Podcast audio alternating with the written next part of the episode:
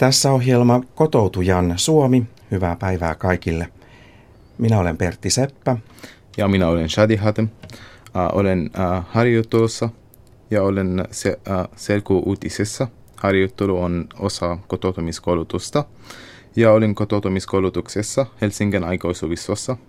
Tulen Syyriasta ja olen 23-vuotias. Opiskelen Syyriassa insinöörin ala yliopistossa. Ja meillä on tänään vieras Akavasta Kristiina Kokko. Tervetuloa. Kiitos. Olen vähän tutkinto, mikä Akava on. Se on ammattijärjestö ihmiselle, joilla on pitkä koulutus esimerkiksi yliopistossa. Mitä sinä, Kristiina, teet Akavassa? Olen asiantuntijana yhteiskuntapolitiikan yksikössä ja työni liittyy pääosin korkeakoulu- ja järjestöpolitiikkaan. Mikä ammattijärjestön tehtävä on? Ammattijärjestö on työntekijöiden tukena työelämän eri vaiheissa ja meille Akavaan tosiaan kuuluu korkeasti koulutettujen ammattijärjestöt, yhteensä 36 jäsenjärjestöä. Ja ammattijärjestöön liittymällä liitytään myös työttömyyskassaan ja varmistetaan ansiosidonnainen päiväraha, mikäli joutuu työttömäksi ja tätä pidetään erittäin tärkeänä asiana. Lisäksi ammattijärjestön työntekijät auttavat esimerkiksi työsopimuksiin ja irtisanomisiin liittyvissä tilanteissa. Jäsenet saavat myös lakimiehen apua ammattijärjestöstä. Kaiken tämän lisäksi niin ammattijärjestöt järjestävät usein jäsenille paljon tilaisuuksia ja tapahtumia oman ammattikunnan asioista. Mm-hmm. Uh, onko Akavassa paljon maahanmuuttajia? Akavan jäsenjärjestöinä on nämä korkeasti koulutettujen ammattiliitot ja ammattiliitoissa on, on maahanmuuttajajäseniä. Mm-hmm. On vaikea tosin arvioida paljonko tarkasti näitä maahanmuuttajajäseniä on, mutta kyllä heidän määränsä on lisääntynyt muuttoliikkeen myötä. Ja jotkut meidän ammattikunnista on hyvinkin kansainvälisiä. Esimerkiksi diplomi-insinöörejä ja lääkäreitä on paljon muualta maailmasta. On paljon asioita, jotka varmasti kiinnostavat juuri näitä teidän maahanmuuttajajäseniä. Ja Sadi on nyt koonnut sitten muutaman kysymyksen. Mm-hmm. Uh, jos ei oli tuota, mutta on insinöörin tutkinto kotoutumis kotimasta, mitä täytyy tehdä? No oikeastaan työtä voi hakea heti, etenkin yksityiseltä sektorilta, myös ulkomaisella tutkinnolla. Mutta jos haluaa virallisen rinnastuksen tutkinnolle, niin se täytyy hakea opetushallituksesta. Ja tiettyihin säänneltyihin ammatteihin tarvitaan sitten lisäksi viranomaisen päätös siitä pätevyydestä. Ja tällaisia ammatteja on vaikka opettajan ja terveydenhoitajan ammatit. Uh, mitä uh, erikoisalla esim, esimerkiksi lääkärin tai insinöörin kannattaa opiskella? No tätä kysymystä on oikeastaan paras kysyä sieltä omasta ammattiliitosta, kuten esimerkiksi insinööriliitosta tai lääkäriliitosta. Ja myös korkeakoulut antavat tietoa opinnoista.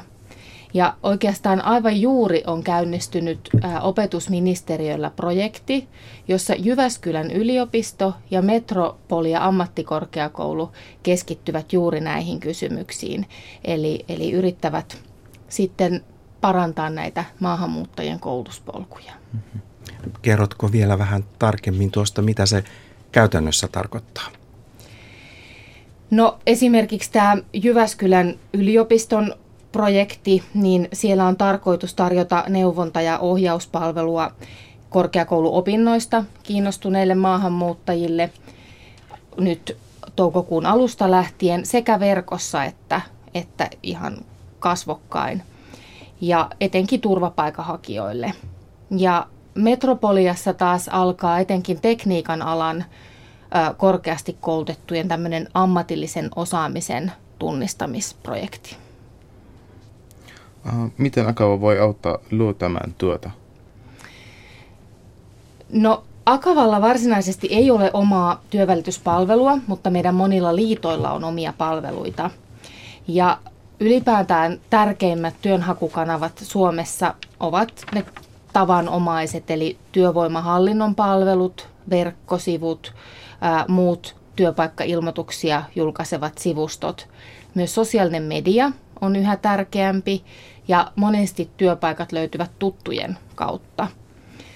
Ja me ollaan kuitenkin Akavassa käynnistämässä tällaista projektia, jossa meidän liittojen jäsenet toimivat mentoreina korkeasti koulutetuille maahanmuuttajille.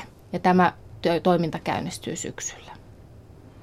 Eli itse asiassa on aika paljon uusia projekteja tulossa. Joo, eri tahot pyrkivät löytämään nyt uusia toimintatapoja, koska meillä on aika uudenlainen tilanne Suomessa. Niin tämä työpaikka on tärkeä asia kotoutumisessa.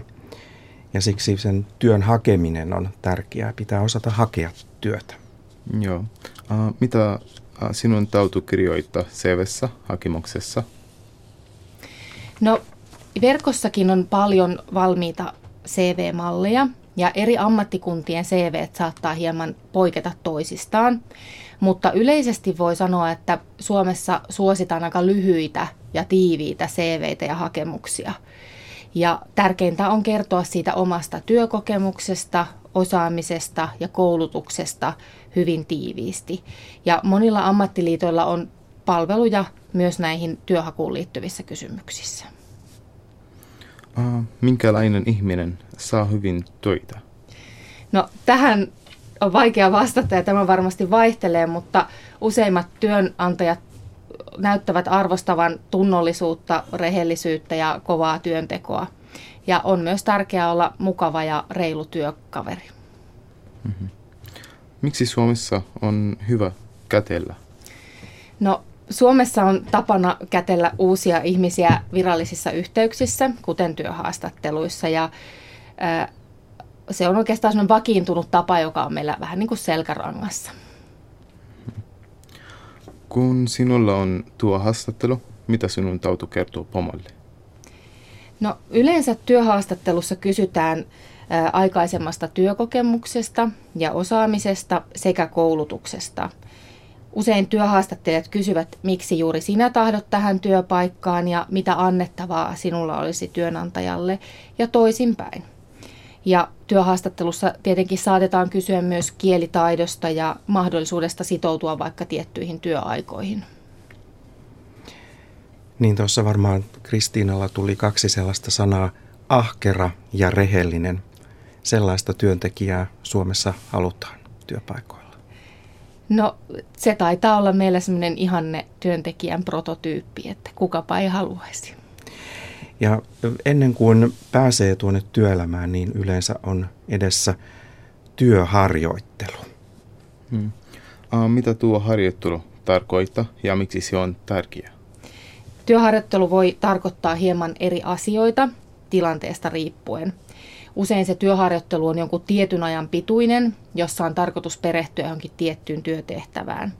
Joskus työharjoittelu voi olla palkallista ja joskus palkatonta, riippuu tilanteesta – mutta työharjoittelu ylipäätänsä on tärkeää, jotta sitä työkokemusta saa ja sitten jossakin vaiheessa sen oikean työpaikan. Ja joskushan se työharjoittelu sitten parhaimmillaan johtaa siihen, että pääsee siihen työpaikkaan ihan oikeaan työhön, tai ainakin saa sitä hyvää työkokemusta, jota voi sitten, josta voi kertoa hakiessaan työtä.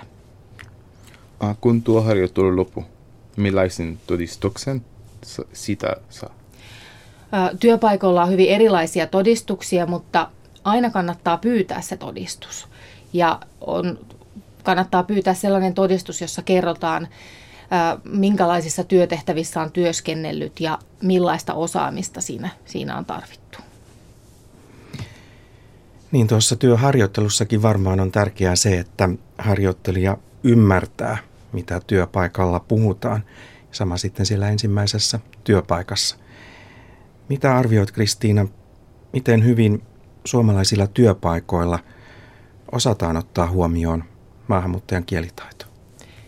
Tämä varmasti vaihtelee todella paljon ja olisi kuitenkin tärkeää, että voisimme hyödyntää sitä rikasta ja laajaa kielitaitoa, joka maahanmuuttajilla on, kun he tänne tulevat. Eli tämä on sellainen asia, missä meillä on paljon parantamista ja, ja tämä hyödyntäminen olisi kaikkien etu. Mutta mitä sitten tulee tähän suomen kieleen, niin suomenkielinen oppiminen on tunnetusti työlästä ja vie paljon aikaa, mutta käyttämällä sitä kieltä rohkeasti heti alusta lähtien, niin se oppiminen toki nopeutuu ja ihan niissä arjen tilanteissa sen kielen käyttäminen niin vahvistaa kovasti kielitaitoa. Luuletko, että suomalaiset työpaikoilla osaavat sitten käyttäytyä niin, että se tukee maahanmuuttajatyökaverin suomen oppimista? No toivotaan ainakin näin, että olisi hyvä, että tätä selkokieltä käytettäisiin työpaikoilla. Onko sinulla jotain kokemuksia asiasta? No voisi sanoa, että on vähän vastakkaisia kokemuksia, eli tämä yhteiskuntapolitiikan kieli ei ehkä ole sitä selkokieltä parhaimmillaan. Niin, sinä teet työtä hyvin monimutkaisten asioiden kanssa. Niin, mutta nekin voitaisiin ehkä sanoa hieman yksinkertaisemmin. Niin, siinä on hyvä tavoite myös teille järjestöjen ihmisille. Näin on. Nyt tämä Suomen taloustilanne on aika huono ja taloustilanne, työttömyys huolestuttaa monia. Sadi haluaa varmasti kysyä myös tästä jotakin. No joo, uh, mitä humanisti sanoo ekonomille Suomen tulevaisuudesta? No ainakin humanisti sanoisi, että tulevaisuuden tekevät ihmiset. Ja ehkä tähän voisi sopia aika hyvin suomalaisen kansallisrunoilija Eino Leinon hymyilevä Apollo, jossa hän runoilee näin. Kuka tietää, mistä me tulemme ja missä on matkamme määrä? Hyvä, että me sitäkin tutkimme. Ei tutkimus ole väärä. Mutta yhden me tiedämme varmasti vaan, me olemme kerran nyt päällä maan. Ja täällä meidän on eläminen, miten taidamme parhaiten. Siinä oli hieno suomalainen ajatus, joka sopii tähän keskusteluun loistavasti. Oikein paljon kiitoksia, Kristiina. Joo, kiitos vastauksista, Kristiina. Kiitos.